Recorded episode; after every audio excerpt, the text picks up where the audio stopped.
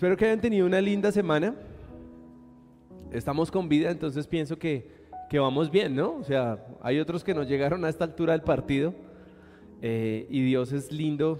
Eh, hay tantas cosas que están pasando en la ciudad, en la seguridad, en, en el mundo, que cuando yo veo que podemos llegar a una casa, tenemos alimento, tenemos una camita eh, seca y podemos estar en un hogar, siento que Dios nos ama, nos bendice, nos acompaña, aunque a muchas personas les parezca básico o de pronto un derecho ya ganado. Yo todavía no logro verlo así. Yo sigo viendo la mano de Dios en nuestras vidas y los invito a que siempre, siempre que ustedes vean algo difícil en la vida que nos esté pasando, podamos decirle, Señor, si tengo algo que aprender, yo lo aprendo. Pero no nos quedemos en la queja, en el renegar, en, ay, es que... ¿Y por qué, y por qué quiero empezar con, esa reflexión? Eh, voy a contarles algo que, me pasó y que nos pasó como, es, como pareja, y es que nos enteramos que nuestra alcaldesa se cayó, ¿cierto? Entonces hay un, hay un video donde muestran que ella estaba en un, en un foro, en un lugar, y esta señora estaba sentada de un momento a otro y se cayó, ¿cierto? Y cuando se cae, eh, o sea, como tipo condorito, yo no sé si ustedes lo vieron, pero la señora queda con los pies para arriba y es muy chistoso, o sea, realmente lo es, o sea, el que no lo ha visto, y búsquelo, ahorita no porque si no no me pone cuidado, pero búsquelo después. Y, y yo decía, claro, en el momento yo me reí igual que mi esposa, o sea, mi esposa no podía parar de reírse, yo tampoco, y yo decía, oiga, uno cómo, cómo se burla del mal de los demás, ¿no? Pero ahí conectaba yo con el tema que vamos a entender hoy porque yo fui formado en una iglesia en que dice, bíblicamente lo es, pero nunca me dieron una explicación adicional que las autoridades son impuestas por Dios y punto, ¿cierto? Y la realidad es que muchos de nosotros hoy estamos inconformes con las autoridades que tenemos, o sea, no nos gusta el alcalde, no nos gusta el presidente, no nos gustan los ministros, no nos gustan los concejales, eh, no nos gustan los ediles, eh, no nos gusta la forma en que la fuerza pública puede ejercer su autoridad y, podemos llegar a caer en, en, que nos enseñaron, es que las autoridades son impuestas por Dios y sale, ¿cierto? Y eso fue lo que me enseñaron a mí, entonces a mí me decían, no, es que de malas. Y yo decía, pero esto está muy difícil. Y hoy a donde estamos llegando es en esta serie que se llama Relaciones que impactan vidas, pues vamos a ver las autoridades, pero yo quiero que veamos las autoridades con una mente diferente, porque muchos de nosotros decimos, no, las autoridades se equivocan, eh, las autoridades fallan. Sí, yo no le voy a decir que no, pero yo quiero que lo veamos desde el punto de vista de cuáles son los beneficios de nosotros poder eh, sujetarnos o lograr tener una buena relación con una autoridad. Yo no le estoy diciendo que usted tiene que ser el mega parcero, el mega amigo con su autoridad. Es posible que no. Y yo, yo quiero arrancar diciendo esto que es difícil tener una buena relación con una autoridad, ¿cierto? Y más cuando hoy venimos de, de que hay autoridades que son personas muy acomplejadas en cargos importantes, y yo lo digo por las empresas, o sea, las empresas y en general, pero eh, la tendencia hace muchos años era que sea, un jefe no podía hablarle, o sea, uno contestarle a un jefe, uno llevarle la contraria a un jefe, eso era una cosa de locos. Y las empresas se han encargado de comenzar a decir, oiga, no, esto es un liderazgo, esto es un acompañamiento, esto es coach. Pero la realidad es que todavía hay gente gárgamela en las compañías que grita y que maldice a la gente, la insulta. Y entonces eso es muy difícil para los creyentes poder decir, pero yo cómo me voy a sujetar a una autoridad de este estilo, ¿cierto? Eh, cuando le, dicen a uno en una iglesia, usted tiene que sujetarse al pastor, ¿sí? Yo nunca les he dicho eso, o sea, hagan lo que quieran, métanse en problemas y no me echen la culpa a mí. Y uno comienza a ver que el pastor tiene defectos de carácter, que el pastor tiene sus finanzas en desorden, que el pastor maneja como un gamín, pues, a ti no te nace, no te nace poder decir, perdón, me voy a sujetar al pastor. O sea, ¿a quién le, nace eso? Em, no, es que usted tiene que sujetarse, no sé, a un líder. En las iglesias están los temas de líderes y demás. Entonces tienen que sujetarse al líder. Y es una persona que le asignaron ahí por llenar un número. Entonces, ay no, ¿quién le falta gente para que complete su grupo? Y lo mandaron a usted allá y de un momento a otro una persona, usted tiene que decirle líder. Y si el líder lo llama, usted tiene que contestarle rápido. Y si usted no aparece, tiene que reportarse. Y yo decía, o sea, eso no tiene nada que ver con el liderazgo. Y para la gloria de Dios, yo, yo he querido liderar de otra manera, con un ejemplo, que aunque lo que uno quiere enseñar lo pueda hacer. Pero la Biblia es tan sabia y encontramos tanto conocimiento que nos muestra la vida de Daniel, ¿cierto? En donde vemos que es un jovencito que es arrebatado de como de su ciudad, de su familia original y es llevado a otro lugar, donde consigue un, un lugar, perdón, es llevado a un lugar en donde está gobernado por un rey que no cree en lo que él cree, que se alimenta de una manera diferente a como Él se alimenta y al hombre le toca desde muy abajo. Y yo quiero que hoy analicemos el sujetarnos a las autoridades revisando el texto bíblico más por los beneficios que puede traer para nosotros que desde ese punto de vista impositivo que muchas iglesias nos dicen, ¿cierto? Yo no estoy diciendo que las autoridades no son impuestas por Dios, por supuesto. O sea, estoy seguro que las personas que hoy pueden ser jefes mías, Dios decidió que fuera así. Pero yo quiero que nosotros podamos entender realmente cuáles son esos beneficios de nosotros em, poder sujetarnos a alguien, poder eh, querer aprender de alguien, poder rendirle cuentas a alguien. Y eso no lo hago, y créanme que se los digo de todo corazón, para que ustedes me rindan cuentas a mí. Ustedes hagan lo que quieran. O sea, a mí no me pidan permiso para nada.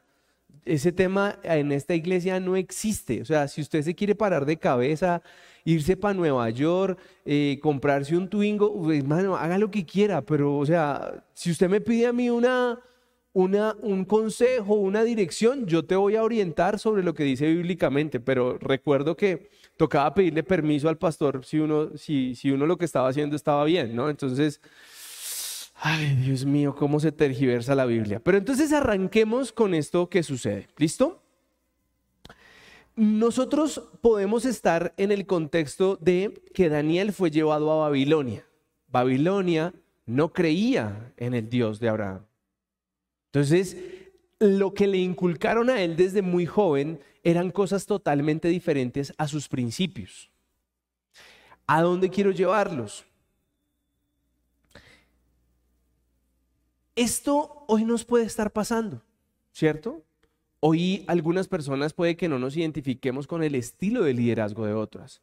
Hay personas que son muy fuertes, hay personas que maltratan, que utilizan malas palabras, que, mm, que discriminan, que juzgan, y, la sociedad se ha encargado de formar ahí un tema del coaching, y entonces que se felicita en público, pero se corrige en privado, eh, que se lidera con el ejemplo. Eh, ¿Qué más nos dicen las compañías grandes del coaching? Que, que se orienta. ¿El qué?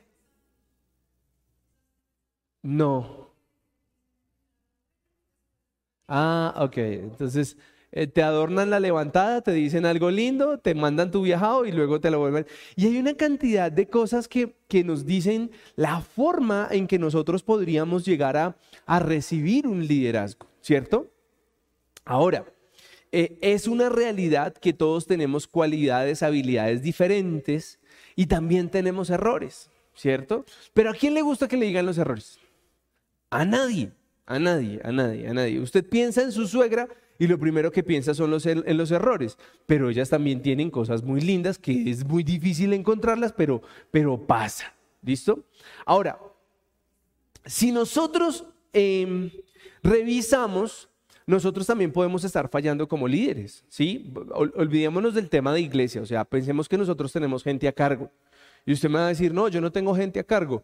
Cuando tú estás en la universidad y estás liderando un grupo de estudio, tú tienes gente a cargo. Cuando tú estás en el colegio y estás liderando a hacer un trabajo, tú tienes gente a cargo.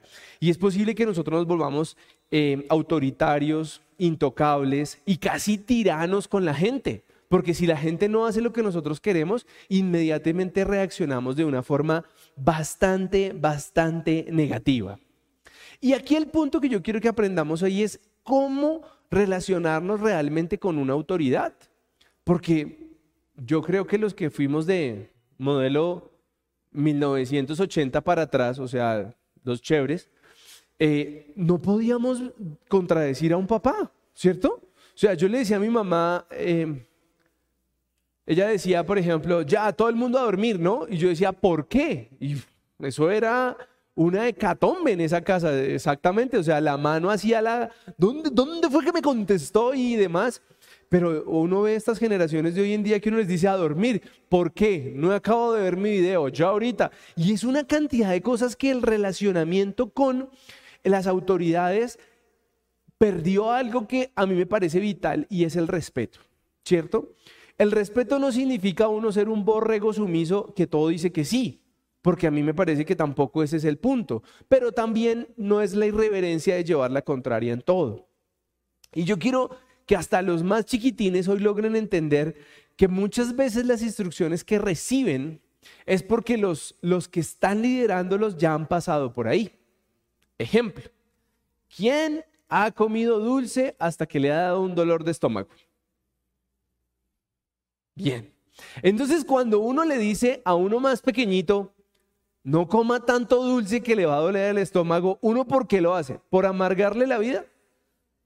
Pues sí se la amarga, pero, pero la verdad lo que uno busca es que no esté enfermo, ¿de acuerdo? Ahora, vamos a arrancar con esto. Yo quiero que comencemos a relacionar lo que le pasó a Daniel. Ciérrate la puerta ahí un segundito. Gracias. Lo que le pasó a Daniel con lo que nos puede pasar a nosotros. Y voy a hablar del mundo laboral. Olvidémonos de las iglesias porque es que las jerarquías de las iglesias son una mamera y no me quiero desgastar en eso. Vamos a decir que tú llegas a una gran empresa. Vamos a decir que tú llegas a la empresa de tus sueños. El trabajo que tú siempre soñaste, ¿cierto? Ese trabajo que tú dices, no, tengo la vista perfecta hacia el bosque, la sabana, eh, con, todo, con, con todo lo que yo quería, con todos los beneficios, pero tienes un jefe. Así de sencillo, vas a tener un jefe. Y entonces algunos dicen, no, yo no tengo jefe porque yo soy el dueño de mi propia empresa. Y sus jefes son sus clientes, porque si usted no les hace caso, pues lo cambian. Entonces hay un punto donde comienza, comenzamos a ser seleccionados y tenemos que cumplir algunos requisitos, ¿cierto? Pero nosotros como pueblo cristiano hay veces decimos, no, de malas, yo no, yo no hago eso, yo no cumplo.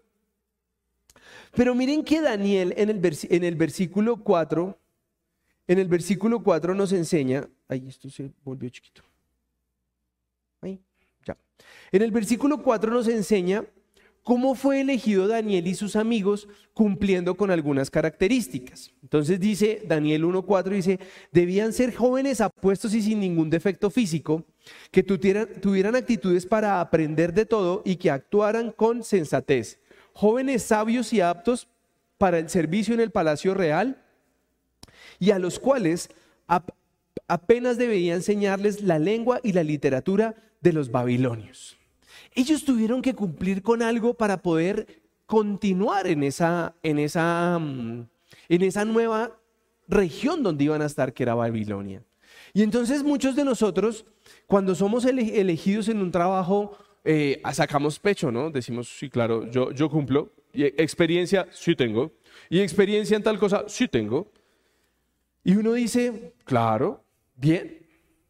Pero cuando comenzamos a ver que llega un jefe y te comienza a decir algo que no te gusta como, eh, no me gustó tu informe, me parece que está incompleto, tu trabajo no es lo que yo esperaba, tú no te expresas como yo esperaba que lo hicieras, tu equipo no logra los resultados que, que son, estas cosas debería hacerlas así, ¿qué sucede en tu mente? Hay un corto ahí que tú comienzas a sentir que, que, hay una distancia, que hay una perseguición, que nos persiguen, que nos apretan. Y yo quiero que hoy revisemos ese punto claro si nosotros nos sentimos así. ¿Por qué? Imagínense un joven de la edad de Daniel cuando nos cuentan esto inmediatamente hubiera comenzado a colocar problemas. ¿Qué era más fácil? Desecharlo. Pero hoy pasa algo muy curioso. Cuando nuestras autoridades nos comienzan a decir lo que no nos gusta, inmediatamente comenzamos a construir una distancia. Cuando yo le digo a una persona, yo no estoy de acuerdo en cómo tú estás criando a tu hijo, adivinen qué pasa. Se aleja. No, no, no, usted no. Usted no me va a decir a mí cómo criar mis hijos porque son mis hijos. Entonces, cuando tú le dices a una persona, tus finanzas no las estás manejando de una forma correcta, tu hogar lo estás destruyendo, ¿qué pasa con esa persona? Inmediatamente comienza a alejarse de esa persona que te comienza a decir algo con lo cual tú no estás de acuerdo. Entonces, lo primero que nos sucede a nosotros con las autoridades es que comenzamos a alejarnos de las autoridades porque no queremos que la gente se meta en nuestra vida. Si nosotros queremos eh, em, pintar todo de azul, si nosotros queremos pintar todo de azul y la autoridad le dice que se le vería mejor en blanco, entonces uno qué comienza a hacer? Mm. Mm. Y la pregunta que yo quiero hacerte hoy es, ¿qué has ganado cuando te vas en contra de la autoridad?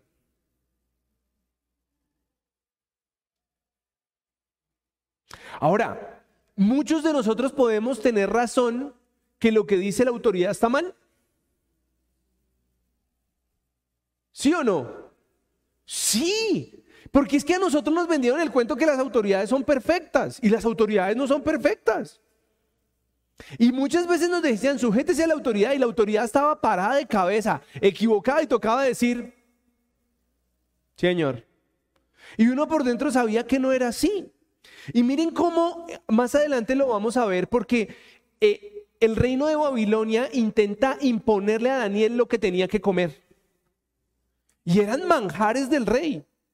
Pero Daniel dice, oiga, venga, no, es que yo prefiero que me den verdura y agua. En cambio de comer los manjares, él dice, no, venga, ayúdeme. Y él va donde la persona que estaba a cargo de, de alimentarlos y le dice que por favor lo deje probar con la alimentación que él quiere tener. Y nosotros no aprendimos esa parte cuando estamos bajo autoridad. Nosotros inmediatamente comenzamos a ser pucheros. Mm, ¿Qué? Cuento. Eso no es así. Yo tengo la mejor manera de hacerlo. Pero yo te quiero preguntar hoy, ¿qué pierdes explicando tu punto de vista con respeto?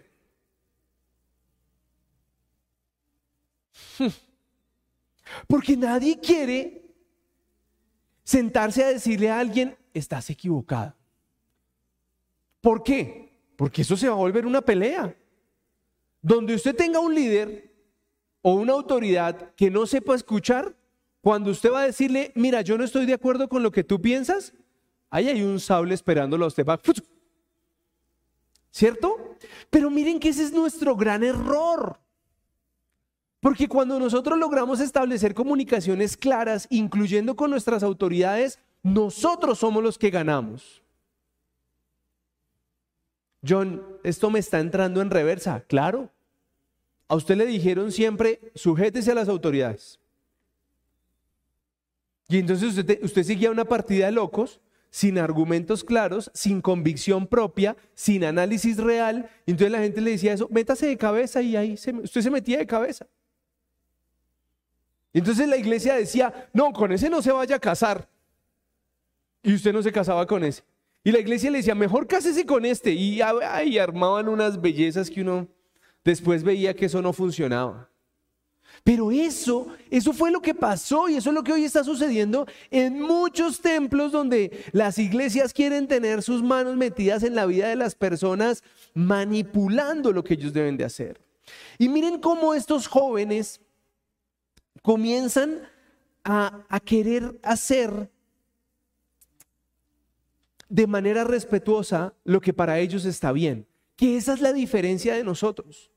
Nosotros podemos estar en desacuerdo con la autoridad. Sí, yo se lo digo, sí. Y hay una persona que yo amo en esta iglesia que no pensamos ni parecido en un tema, pero ni parecido, o sea, no nos encontramos ni en los bordes, pero cuando hablamos de ese tema, nos hablamos con todo el respeto del mundo y escuchamos la posición de los dos. Y creo que soy de los poquitos que habla con esa persona así, en esos términos. Porque yo logro respetar su punto de vista y ella logra respetar mi punto de vista. Entonces, miren que eso no es loco ni escabellado. Versículo 5 dice, el rey les asignó raciones diarias de la comida y del vino que bebían en la mesa real. Su preparación habría de durar tres años, después de lo cual entrarían al servicio del rey. Esto es lo que les estoy diciendo. La autoridad de estos jóvenes les dijo, ustedes van a comer lo que come el rey. ¿Será que el rey comía mal? No. Pero ¿qué pensaba este muchacho de Daniel? Esto no va contra lo que yo estoy pensando, esto no va con lo que a mí me enseñaron. Entonces, ¿qué fue lo que hizo él? Él se toma el tiempo de decir, oiga, hermano, hagamos una prueba. Déjeme alimentarme 10 días con verduras y agua y si el resultado no me funciona, yo me sujeto a usted. Pero ¿cuántos de nosotros cuando no estamos de acuerdo con algo que nos quieren imponer, nos tomamos el tiempo de explicar de manera respetuosa el por qué no y una alternativa medible? Porque es medible el tema de que si Daniel se alimenta mal durante 10 días, él comienza a comer la comida real. ¿Sí? Pueden ver el peso y pueden ver cómo está evolucionando. Ahora, esos nuevos hábitos comienzan a influir en él, porque a él le cambian su dieta, le cambian el nombre y le hacen tener una meta de tres años de preparación. ¿Cuántos de nosotros estamos dispuestos a pagar el precio de estar bajo una autoridad con la cual no estamos de acuerdo? Que piensa diferente a nosotros, que nos quiere alimentar diferente, que va en contra de nuestras creencias, que va en contra de nuestro idioma durante tres años. Levante la mano el primero. Yo como que digo, uy, no, tres años es mucho. ¿O no? Tres años es mucho tiempo. Pero nosotros apenas vemos que el tema no va a funcionar, ¿qué hacemos? Ay, no, yo, no, yo sí, no, no. Y perdónenme como lo voy a decir, pero nos chupamos de la prueba. ¿Cómo? Sí. Porque cuando nos toca un jefe que no nos gusta o un cliente que no nos gusta, ay, no, mejor que lo atienda otro. ¿De verdad? Aquí hay alguien que se ríe por ahí cuando con eso que acabo yo de decir. Sí, yo también lo dije. Cuando yo tenía mi empresa, yo decía, ay, ¿por qué no regalo a este cliente para otro lado a ver quién, a quién aburre? Pero yo te hago una pregunta. ¿Y si es parte de tu formación? No, John. Sí, no les, voy a, no les voy a cambiar esto de ninguna otra forma. Lo que quiero mostrarles los beneficios es de qué pasa cuando uno pasa la materia. Cuando uno decide sujetarse a la persona en respeto, generando acuerdos. ¿Qué pasó con Daniel? ¿Se murió de hambre? No. Les voy resumiendo. Daniel llegó a ser un gobernante de Babilonia. Y terminó haciendo que el pueblo de Babilonia creyera en el rey de Daniel. O sea, ¿valió la pena? Sí. Pero el mensaje de hoy mío es, usted quiere evitar las autoridades. Queremos parecer pez en el agua para soltarnos de todas las autoridades y que no nos digan cómo hacer las cosas y yo lo hago a mi manera y eso tampoco es conmigo y esa responsabilidad no me toca, ese informe no lo hago yo, ese ahorro tampoco, eso no es. Entonces no quieres tener autoridades.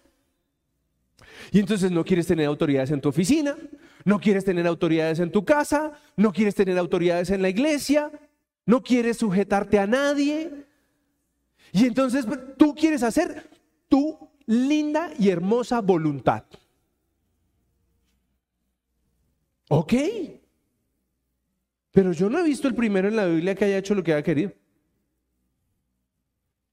Ay, ¿cómo que no? Jesús sí, sí, claro, sí, camino a la cruz él también iba, pero feliz, con unas ganas.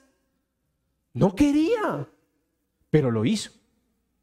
Y entonces si Jesús nos muestra una sujeción a la autoridad, nosotros, a partir de estos mundos modernos, donde la juventud ya contesta, es que en cambio de Señor, Ah, eh, eh, no, la juventud de acá no, no los miren a ellos, los de otras iglesias. Los de aquí dicen, sí, papito lindo. Esos son los de aquí. Pero, John, ¿qué gano yo con esto? ¿Qué gano yo con sujetarme a las autoridades? ¿Qué gano? Y de pronto esa es la pregunta que yo quiero hacerte hoy. Porque quiero que revises rápidamente quiénes son tus autoridades. ¿Tus clientes? Sí. ¿cierto? Nuestros profesores, sí. Tu entrenador de deportes, sí. Tus papás, si vives en la casa de tus papás, pues lo sentimos, perdió chino, sí. Los jefes, los que estamos, los que pertenecemos al mundo de los empleados, pues tenemos jefes, Aquí alguno está chicaneando y dice, usted se tiene que sujetar a mí. Así están chicaneando aquí. Y la otra se hace... Hay cosas que uno ve por ahí, cosas que uno ve. ¿Cierto? Pero, pero miren que a mí me parece una, una forma muy linda, porque es que si yo les dijera todos vamos a ser gobernantes de Babilonia, ¿quién no se sujeta? ¿Sí o no? Es que le van a pagar como, como senador y le van a dar una Toyota para que lo muevan para lado y lado y le van a pagar los, los gastos y demás. Sujétese. ¿Usted qué dice? Sí, sí, claro. Sí, señor. Porque te están mostrando el beneficio claro. Pero ¿será que ese beneficio es realmente lo primero que hace mostrar nuestra sujeción? Miren lo que pasa. Proverbios 21:5. Los, los planes bien pensados pura ganancia. Los planes apresurados, puro fracaso. Los apresurados, puro fracaso.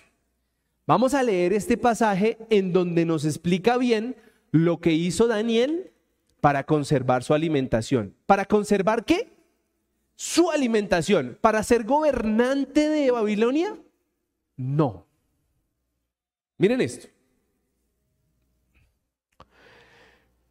Y aunque Dios había hecho que Daniel se ganara el afecto y la simpatía del jefe de oficiales, éste se vio obligado a responderle a Daniel, tengo miedo de mi señor el rey, pues fue él quien te asignó la comida y el vino. Si el rey llega a verte más flaco y demacrado que los otros jóvenes de tu edad por culpa tuya, me cortará la cabeza. El jefe de los oficiales le ordenó a los guardias atender a Daniel, Ananías, Misael y Azarías. Por su parte, Daniel habló con ese guardia y le dijo, miren lo que le dijo, por favor, haz que tus siervos, haz con tus siervos una prueba de diez días, danos de comer solo verduras y de beber solo agua. Pasado ese tiempo, compara nuestro semblante con el de los jóvenes que se alimentan con la comida real y procede de acuerdo a como lo veas en nuestro eh, lo, lo veas en nosotros. Miren la humildad de Daniel para proponer una alternativa ante una instrucción errada de un líder. Y entonces, ¿qué iba a ganar él con esto? ¿Qué iba a ganar? alimentarse como él quería, que era verduras y agua. ¿Iba a ganar algo más? ¿Playa alta? ¿FIFA? No, nada. Verduras y agua. Pero miren la manera tan respetuosa como él lo dice. Miren cómo comienza. Es que desde el versículo 12. Por favor. Qué difícil, ¿sí o no? Esa palabrita está con tendencia a desaparecer. Yo recuerdo que a mí me mandaban a la panadería, ¿cierto? O a hacer un mandado, a donde fuera. Y entonces mi mamá me entrenaba. Mi mamá me decía, llega saluda. Buenas tardes. Cuando le contesten el saludo, por favor, tal cosa. Gracias, hasta luego. Ese era el entrenamiento de mi mamá. Hoy yo veo que hay gente que llega y comienza, hey, hey, dos cafés, tres panes. Disculpen, ¿y cuando perdimos el buenas tardes, buenos días? Por favor. Hoy el pueblo cristiano adolece de esto. Ay, no, John. Sí. Y ahí es donde yo quiero decirles, miren la manera tan linda que él dice, haz con tus siervos una prueba de 10 días. Pidió un favor con un objetivo medible. Cuando tú hablas con tu autoridad y no estás de acuerdo con lo que te estás imponiendo, ¿tú qué haces? ¿Pucheros? ¿Murmuras? Ay, esa vieja está loca. No, eso no va a funcionar. Yo sé que eso no va a funcionar. Pero ¿por qué no hablas? ¿Por qué no de manera respetuosa te tomas el tiempo para explicarle y decirle, mira, estás equivocado? Bueno, dígaselo bonito, ¿no? Porque usted siempre con esas, con esas instrucciones erradas. No, pues créame que lo van a sacar es por una ventana. Pero eso es lo que yo quiero que hoy aprendamos de las autoridades. Yo sé que tenemos que sujetarnos a las autoridades, ya se los dije, eh, algunas de esas cosas me rayan un poco, pero lo que yo quiero decirte, la diferencia para poder tener una buena relación con una autoridad es que nosotros seamos respetuosos. Y miren, yo creo que el respeto no pelea con nadie. Si a mí alguien me da una instrucción que no es y yo te digo, mira, permíteme explicarte algo, creo que no estoy de acuerdo, permíteme hacer esto, esa persona me escucha, esa persona va a tenerlo en cuenta. Pero eso no significa que esa sea la, la, forma de hacer mi voluntad, porque mi hijo, el menor, es muy preparado, porque él dice, por favor déjame ver una hora más de televisión. No. Por favor dame una, dame una hora más de videos. No. Porque es que ellos, eh, mi hijo, el chiquitico, es un camuflador de miedo porque él sabe cómo venderse como... Mm". Y no es ese el objetivo. El objetivo es que nosotros seamos honestos y podamos decir de una manera constructiva, papá, no estoy de acuerdo con el castigo. Hablemoslo. Y estos manes hablan conmigo, no, papá, pero dos meses, no, 20 días, no, negociemos. ¿Por qué? Pero nosotros hoy somos irrespetuosos. Y entonces algunos dicen, yo solo me sujeto a Dios. ¿Quién le dijo? Entonces, ¿qué hacemos con los trabajos? ¿Qué hacemos con los clientes? ¿A dónde puede llegar a, a dónde pueden llegar a estar nuestros resultados? Ahora, quiero decirte algo. Si te comprometes a algo, cúmplelo. Versículo 15. Al cumplirse estos plan, estos, este, el plazo, estos jóvenes se veían más sanos y mejores alimentados que cualquiera que, participaba de la comida real. O sea que lo que a lo que se comprometió Daniel lo cumplió, sí. Y, pero a nosotros nos encanta que nuestra autoridad no ceda. Porque nosotros nos comprometemos a que no lo vuelvo a hacer. Eso yo lo he visto en alguna casa. Y la realidad es que sí lo volvemos a hacer. Entonces, ¿vas a volver a llegar tarde? No, no, no, no, no, no, nunca me va a volver a pasar eso, porque es que fue una cosa diabólica hoy por lo que llegué tarde. Y a los ocho días, llegó tarde.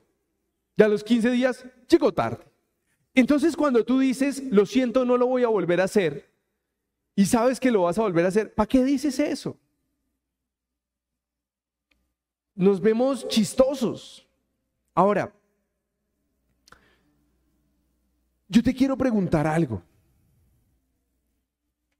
El pueblo cristiano tiene un anhelo de brillar, lo cual no me parece mal.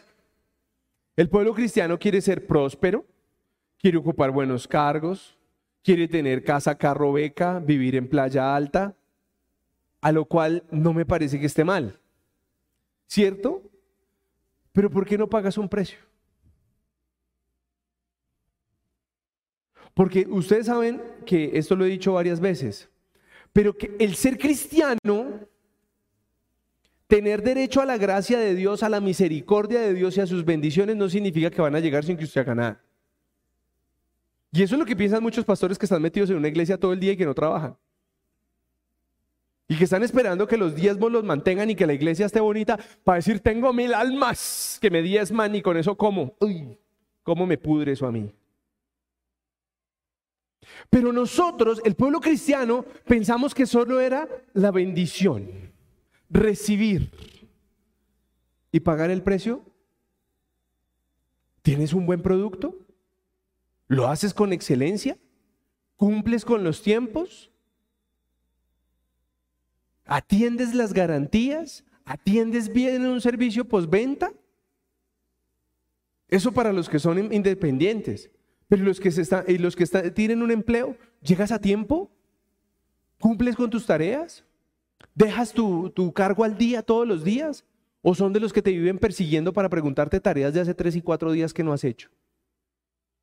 Y entonces la realidad es que uno se encuentra con un pueblo cristiano mediocre. Y con Viviana hicimos el ejercicio. Nosotros contratábamos solo personas cristianas y se congregaban donde nosotros nos congregábamos. Ay, Virgen Santísima. Eso sí formó mi carácter. Hoy es que hoy necesitamos permiso porque hoy hay evento en la iglesia. Y no es que el pastor dijo que hablara contigo. ¿Quién te dijo que porque vamos a la misma iglesia tú tienes que dejar de cumplir tus labores? ¿Quién te dijo que porque somos cristianos entonces, ay, ya páseme la de agache que yo hago mi trabajo de forma mal? Eso no es así. Y yo quiero que tú hoy te comprometas realmente a que podamos ser personas que saltemos el nombre de Dios. Porque decimos que es que las autoridades hoy son fo. Uy, es que hay unos atravesados, hay unos ñeros de líderes. Pero quiero que te preguntes algo. ¿Tú como cristiano realmente cumples con lo que tienes asignado? con lo que ofreces como servicio? ¿O estamos ahí como pasando la materia raspando? Y es que ahí es donde las autoridades tienen que cobrarnos. Porque en una época las autoridades de tránsito eran sobornables? ¿Por qué tocó llegar al punto de que si un policía tú lo intentas sobornar, te puedes ir a la cárcel? ¿Por qué? Porque nos queremos pasar por la galleta a las autoridades. Ahora, habrá gente que lo sigue haciendo. Bueno, pero el tema es que nosotros seguimos incumpliendo lo que nos corresponde a nosotros.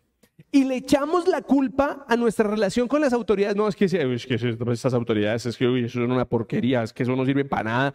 Es que, uy, ¿es la autoridad? ¿O eres tú que estás esperando que la autoridad se aguante tu incumplimiento? Y ahí es donde el tema se pone como, uy, no, no, no, pero ¿cómo se le ocurre? Y yo quiero llevarte a este punto. Cuando usted se lee, el libro de Daniel, usted puede darse cuenta que los primeros temas fueron la alimentación. Pero Daniel tuvo otra serie de cosas en las que tuvo que sujetarse a una autoridad. Y eso no significa que, que Daniel renunció a sus principios por sujetarse a una autoridad. Porque Daniel cuando prohibieron orar, y él lo hacía tres veces, él no dejó de orar. Porque no, es que ahora mi jefe me dice que todos los viernes nos vamos de rumba a un lugar donde la ropa sobra. No, no, no, no, no sea tan, no sea tan sujeto. No, es que yo sí, como es mi autoridad, yo le hago caso y de pronto va y me echa por lo que usted dijo. No. Yo no te estoy diciendo que te vayas en contra de la voluntad de Dios. Te estoy diciendo es que tú cumplas para lo que está siendo contratado. Pero nosotros tenemos que entender que Daniel llegó a ser gobernante de Babilonia. Y yo te pregunto, todos hoy queremos estar llenos de juguetes, ¿sí o no? Pero ¿estás pagando el precio? ¿Estás cumpliendo? Mm, no sé. Pero yo te voy a decir algo. ¿Hasta qué punto tú estás pensando que ser cristiano me exime de cumplir con mis deberes?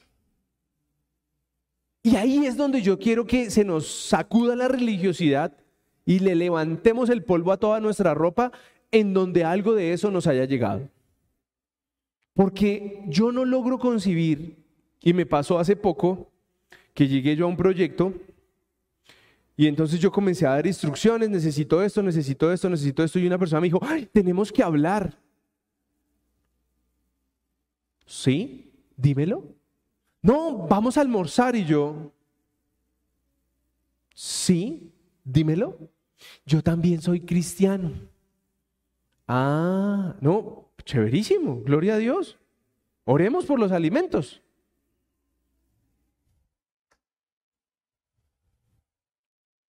Y entonces yo dije, imagínense, tengo un cristiano en el equipo. No, esto la vamos a sacar del estadio con este man. Casi lo mato a los 20 días.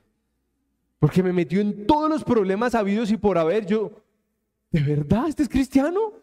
De razón que no nos quieren. Y ese es el tipo de personas que yo digo, no me venga a mostrar las credenciales de que es cristiano para yo quitarle la responsabilidad. Cumpla con sus responsabilidades y cuando usted sea exaltado diga, gloria a Dios. Ay, ¿usted es cristiano? Sí, señor, sí, señora. Pero hoy la gente quiere decir, yo soy cristiano, es que yo soy de los chéveres. De los chéveres que llegan tarde, que incumplen informes, que no hacen caso, que hacen lo que se les da la gana, que no obedecen, que no respetan. ¿Eso es ser cristiano? Eso no fue lo que nos enseñó Jesús. Pero nosotros tenemos un gran problema con las autoridades porque creemos que por ser cristianos no tenemos que cumplir. Y ahí es donde yo quiero concluir este tema claro y conciso.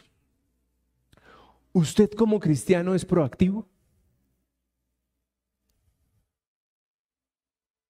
¿Usted va más allá? ¿Usted tiene claro lo que necesita su cliente, su jefe, su líder? su coach? ¿Lo es? Ah, no, no, no, no, no, yo. A mí me preguntaron que si había zapatos y yo dije, no. ¿Y cuándo llegan? ¿A qué precios son? ¿De qué colores vienen? ¿En qué modelos hay? Ah, no, usted no me preguntó eso. Ahí es donde yo quiero que nosotros podamos decir, venga, alguien nos dañó la cabeza.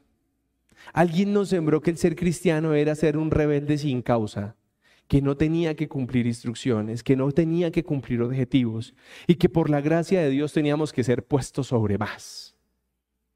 ¿Qué traduce en ser fiel en lo poco y ser puesto sobre más? ¿Qué es?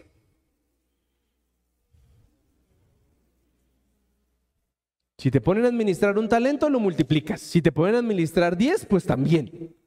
Pero nosotros no podemos decir como, ay. El fin de semana pasado estuvimos recogiendo las notas de nuestros hijos, ¿no? Y como los hijos del pastor no son perfectos, se tiraron alguna materia. Y entonces mi mamá estuvo en mi casa, ¿no? Y mi mamá sí, como que, no, no, no, no, no. Porque en mi época uno no se podía tirar una materia. O sea, en mi época tirarse una materia era que le dejaran de hablar a uno un mes en la casa y le quitaran el televisor y... Y entonces mi mamá como que le decía a Daniel, decía, ay, ¿y no lo castigaron? que le quiten ese celular, mi mamá dando bombo ahí, tan, tan, tan. Y yo decía, es verdad. Yo llegaba a mi casa diciendo, perdí una materia y eso era una catombe. ¿Sí o no? Pero ahora las generaciones dicen, no, y tengo recuperación. Y en la época que no había recuperación. Entonces, a donde quiero llevarlos es que la vida también se nos ha hecho comenzado a ser mucho más fácil, ¿no? Acuérdense que uno pasaba de 1 a, a, 6 y de ahí para arriba, ¿no? Pero si uno pasaba una materia con 6, todo el mundo lo miraba como,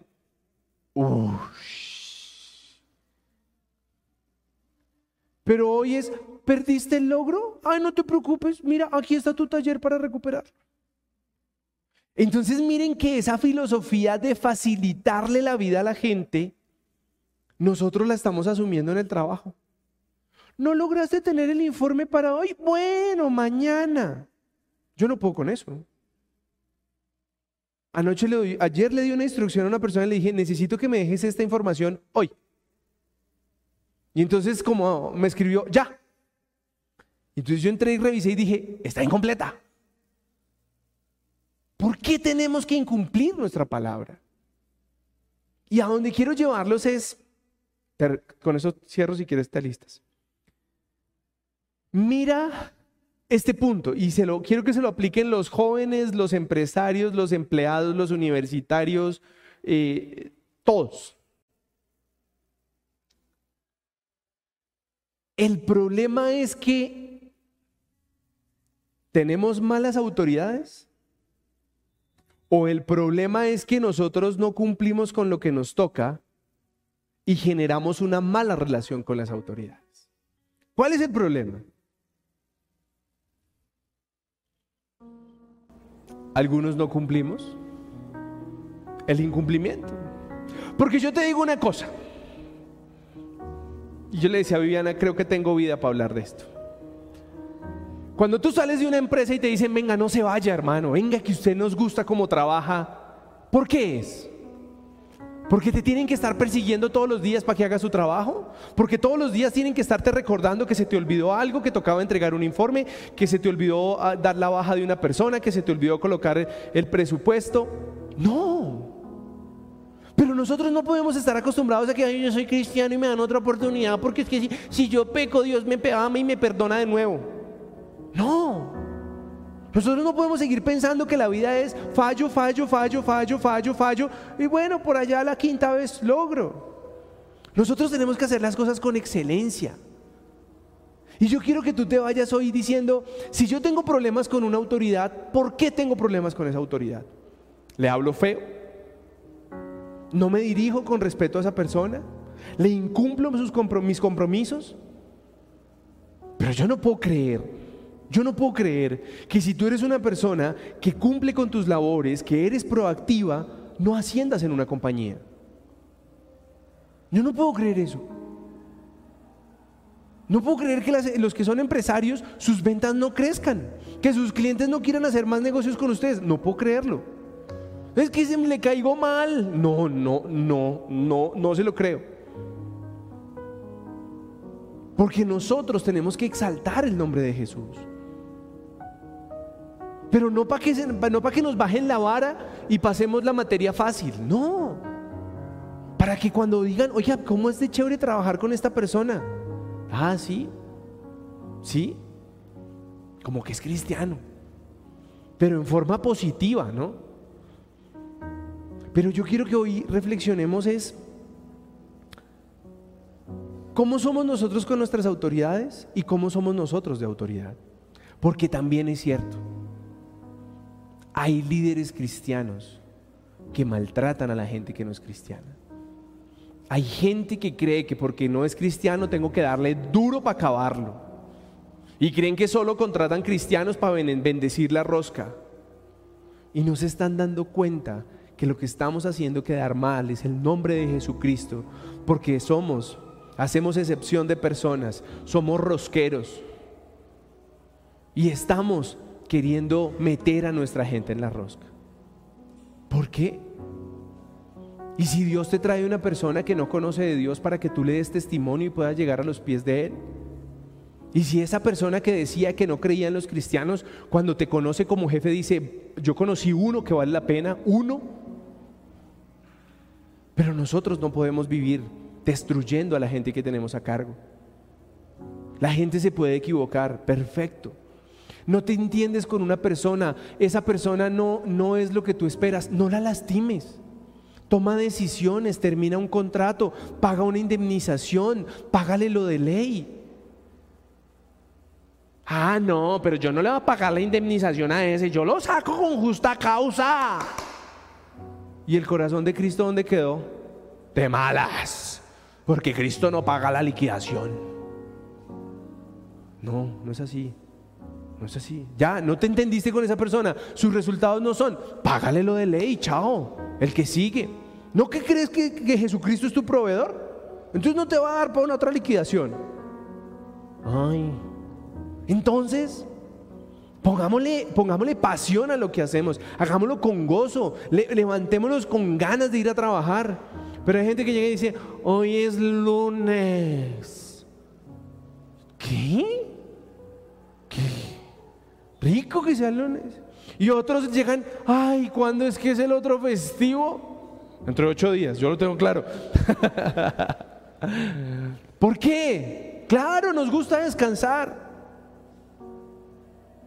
Pero les voy a decir algo que aprendí yo hace mucho tiempo y Viviana lo sabe. Yo tengo un hábito de acostarme sin tener pendientes en la oficina. Y eso me cuesta horas de trabajo adicional.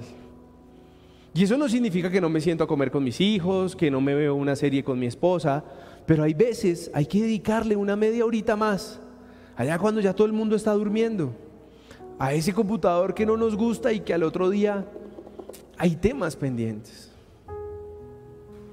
Pero la gente dice, ¡ja! ¿Qué tal? A mí solo me pagan ocho horas al día. Miren, cuando yo escucho eso, yo hago, y con la derecha o con la izquierda. Y quieren, y no, y es que a mí no me tienen en cuenta para ningún ascenso, es que aquí son rosqueros y solo tienen en cuenta los lambones. ¿Y tú cumples con lo que tienes a cargo? No, pues es que tengo mucho trabajo.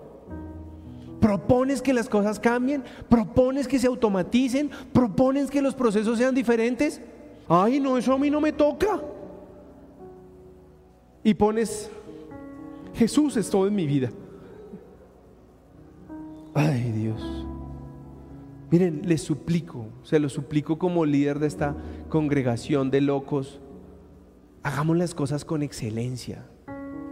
Si definitivamente no nos entendemos con alguien, no nos entendemos con un cliente, cerremos el capítulo. Mira, muchas gracias. Mira, no puedo seguirte prestando este servicio, pero no salgamos mal. Mira, la expectativa que tú tienes del servicio y lo que nosotros ofrecemos son dos cosas diferentes. Tú me dices si tienes otro proveedor, cómo te ayudo, cómo te entrego, pero no quiero dañar nuestra relación. Los que están en la universidad, los que están en el colegio, Ay, yo soy cristiano, profe, yo soy cristiano, profe. Y se va tirando cinco materias, hermano. Si es que vamos a una iglesia imperfecta. No, no, no me salgan con ese cuento. No, no se tiró cinco, se tiró menos, pero se tiró unas cuantas. A donde quiero llevarlos hoy es, hagan las cosas con excelencia. Porque yo estoy seguro que cuando uno hace las cosas bien, cuando uno cumple con lo que le corresponde, Dios se encarga de ponerlo a uno en más, llevarlo más alto. Pero cuando nosotros creemos que yo soy cristiano y todo es fácil, no es, amigos, esa no es, por ahí no es. Y llévense este último mensaje. Siembre bien. Cuando usted sea líder, siembre bien. Ame a las personas. Entienda que hay personas que están tristes, hay personas que se están separando, hay personas que tienen hijos enfermos, hay personas que tienen problemas económicos. Y los cristianos, como no va a mi iglesia, destruimos. ¿De qué nos sirve? ¿De qué nos sirve decir, ah, yo, yo ya ese sí se las canté y se las cobré todas? Y el día que alguien se acerque a esa persona a decir, oiga, ¿usted por qué no va a la iglesia? ¿Saben qué va a decir esa persona? Yo tuve un jefe que le conté que me estaba separando, que mi hijo estaba enfermo y no le importó. Me juzgó. Solo quiero preguntarles, va usted llegando al cielo como les he dicho, ¿no? Tan, tan, tan, tan, tan. Y se encuentra al paciente al lado, ese que usted echó porque era un impío y no iba a mi iglesia. Y a él le dicen, siga. Y a usted, no te conozco. Porque nosotros creemos que la gracia de Dios la tenemos en nuestras manos para juzgar a la gente. Y nos sorprendemos cuando la gente se devuelve a juzgarnos porque son implacables, nos dan duro, pero nosotros hemos sido así. Y yo quiero que ustedes aprendan amar al que no es cristiano, porque Jesús dijo que nos amemos los unos a los otros. Entonces nos encanta que el que está de aquí para abajo en jerarquía le damos duro, a rajatabla pero de aquí, de, arriba para abajo, suavecito, suavecito porque es que yo soy cristiano. Eso es una hipocresía. Quiero que se pongan de pie y vamos a cerrar con una oración. Padre precioso, te pedimos que seas tú, Señor, quien gobierne nuestra vida, nuestro criterio, nuestro amor por las personas, Señor. Te pido que saques de nuestra mente, Señor, todo pensamiento de que por ser cristianos no debemos cumplir con excelencia nuestros compromisos, nuestras labores, nuestros deberes, Señor. Debemos de ser los primeros que paguemos los recibos, que paguemos nuestras deudas, que paguemos nuestros impuestos, Señor. Debemos ser los primeros en dar ejemplo de no evadir impuestos, Señor. Debemos ser los primeros en no sobornar a nadie. Si cometemos un error, pagamos por él, Señor. Porque también creemos que tú eres nuestro proveedor, Señor. Hoy te suplico, Padre Precioso, que todos los que hemos tenido problemas con nuestras autoridades, tú seas sanando nuestro corazón, que tú seas mostrándonos ese momento en el que dejamos de creer en que una autoridad vale la pena. Te suplico, Padre Precioso, que nos lleves a poder tener un corazón dócil, manso, humilde, que pueda decir las cosas en respeto, que pueda proponer cosas en respeto sin querer imponer nuestra voluntad, sin querer parecer niños chiquitos haciendo pataletas, haciéndonos escuchar a las malas. Danos los talentos para desarrollar mejor nuestras habilidades de comunicación con nuestras autoridades, con nuestro jefe, con nuestros clientes, con los que pagan las facturas de nuestras empresas, Señor. Danos la gracia para poder relacionarnos con ellos. Danos el amor, Señor, por esas personas que han tenido un mal día, por esas personas que, que viven amargadas en todo lugar y que quieren contaminar con amargura, con ira a todas las personas que se acercan a ellos, Señor. Danos la luz para que esas personas un día puedan conocer de ti para que esas personas hoy puedan decir un día, un cristiano me trató con amor, un cristiano me enseñó con amor, un cristiano me quiso dar bendición, me apoyó, me dio una oportunidad adicional y que no seamos piedras de tropiezo para que la gente se aleje de ti, que la gente no quiera conocerte, porque nos hemos vuelto tiranos, porque nos hemos vuelto gente que maldice, que reniega, que juzga, que discrimina a las personas, porque no dicen creer en ti, Señor. Hoy te clamo, papito Dios, para que nosotros podamos sembrar amor a las personas que tenemos a cargo, que podamos entender que tienen familias, que tienen hijos, que tienen deudas, que tienen compromisos, que pueden tener padres mayores, que pueden estar enfermos, que pueden tener, Señor, hijos que también están enfermos, que no tienen quien cuide sus hijos, Señor. Hoy te pido que nos des un corazón de amor, Señor, pero también danos la diligencia, el amor y el carácter para cumplir con nuestras labores, Señor. Que dejamos de pensar que, que estamos trabajando para un humano, Señor. Tu palabra nos dice que hagamos las cosas como si lo hiciéramos para ti, con gozo, con armonía, con una sonrisa, haciendo un buen ambiente de trabajo, Señor, teniendo buenas relaciones comerciales, en lo que nos estemos desempeñando, Señor. Abre las ventanas de los cielos en bendición, porque te prometemos que llegaremos con una sonrisa, Señor. No nos quejaremos del, trabajo adicional, no nos quejaremos de estar pensando que hoy tenemos mucho trabajo, Señor, porque hay muchas personas que están anhelando una oportunidad como la que tú nos estás dando, Señor. Pero hoy en la burbuja de la bendición nos quedamos en la queja, en la amargura, en renegar, en murmurar de esos clientes que de pronto no nos hemos entendido cómo quieren que nosotros podamos trabajar con ellos, Señor. Permítenos ser un pueblo dispuesto a sujetarnos a las autoridades, Señor. Permítenos entender que gobernar es tan difícil que por eso de pronto ni siquiera estamos allá, Señor. Todos criticamos al alcalde, al presidente, a todas las autoridades que podemos tener, pero no tenemos el carácter para querer llegar allá. No queremos pagar el precio para estar allá, Señor.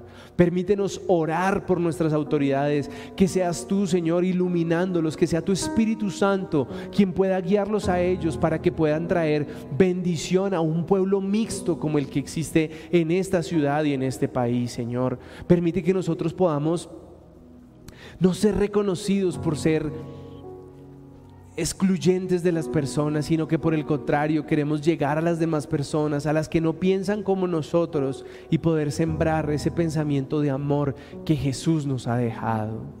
Padre precioso, te agradezco por este lugar, te agradezco por cada persona que nos acompaña, te agradezco por cada persona que nos ve en línea en un horario diferente. También oramos por ellos, te pedimos que nos bendigas a todos, Señor, que nos guardes, que nos protejas, Señor. Cuando los índices de inseguridad suben, Señor, clamamos cada vez más tu protección, Señor. Protégenos, que sea tu Espíritu Santo llevándonos a lugares tranquilos, Señor, a esos delicados pastos que tú nos has prometido Señor. Llévanos, guárdanos, guarda a nuestros hijos en el colegio, en la universidad, en donde estén, cuando tengamos que desplazarnos, cuando tengamos que conducir. Guárdanos de peatones, ciclistas, motociclistas y otros conductores imprudentes, Señor. Y si nosotros somos los imprudentes, Señor, Cámbianos, Señor. Llénanos de amor para conducir. Que las discusiones, Señor, sean dando el paso. Muchos pensaremos que estamos siendo bobos, que la gente está abusando de nosotros, pero nosotros lo hacemos para agradarte a ti, para mostrar que en nuestro corazón no hay ira, no hay contienda, no hay rivalidades con otras personas. Qué rico es buscar una sonrisa tuya, Señor, en cambio de ganarle el punto a alguien en un semáforo. Precioso Padre, te suplico que tú sigas construyendo nuestros corazones en amor para que otras personas puedan conocer de ti, Señor. Ponemos esta semana en tus preciosas manos para que todo aquel que esté enfermito, Señor, que de pronto está en una clínica, que tiene que estar en un tratamiento, Señor, dale tú la sanidad, Señor. Todo aquel que esté en la unidad de cuidados intensivos, permite que pueda salir de allí, Señor, que tú le regales la paz y la tranquilidad a esas familias que tienen sus familiares enfermos y que puedan sentir tu compañía, Señor. Oramos por todo aquel que hoy está sin empleo, Señor. Todo aquel que se siente frustrado porque no tiene cómo llevar provisión a su casa, cómo cumplir con los compromisos de sus hijos, Señor. Te pido que seas tú trayendo la provisión a través de nuevos negocios, nuevos clientes, nuevas oportunidades laborales, Señor. Te bendecimos como iglesia, te agradecemos todo lo que nos das y ponemos este fin de semana y la semana que llega en tus preciosas manos porque todo lo hemos orado en el nombre de Jesús. Amén.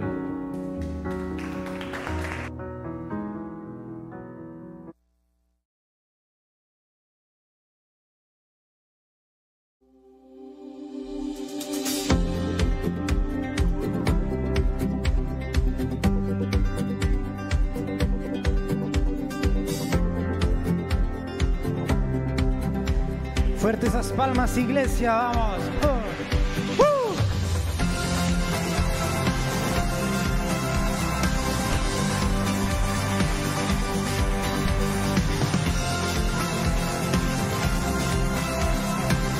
Ayúdenme a cantar tu reino, dice así. Tu reino, la oscuridad venció. Llenaste de color todo el mundo con tu salvación. traes libertad a este lugar, traes libertad a este lugar. Tu resplandor las tinieblas se disiparán.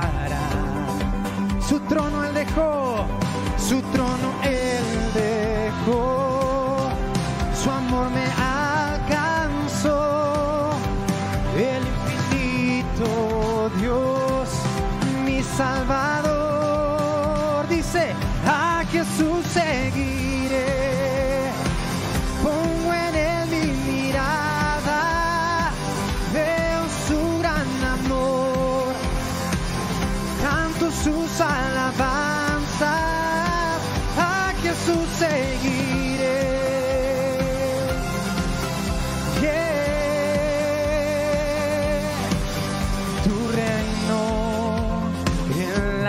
se verá.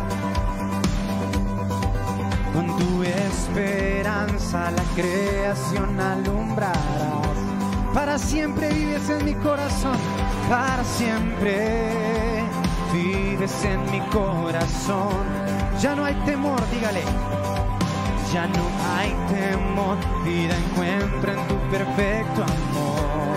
Su trono él dejó, su trono su amor me alcanzó, el infinito Dios, mi Salvador, a Jesús seguiré, pongo en él mi mirada, veo su gran amor, canto sus alabanzas,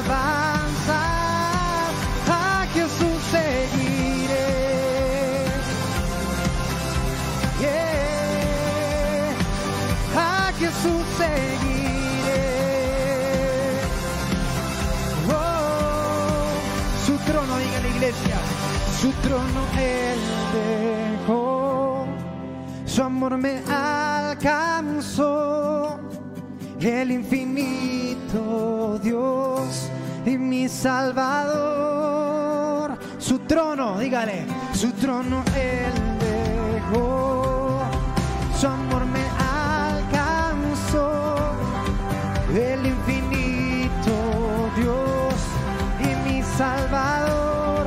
A Jesús, a Jesús seguiré.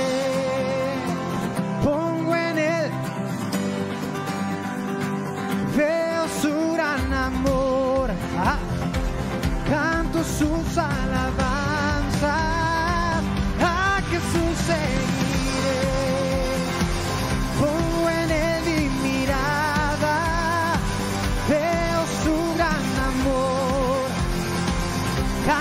Sus alabanzas, a Jesús seguiré. Yeah. A Jesús seguiré. Yeah. A Jesús seguiré.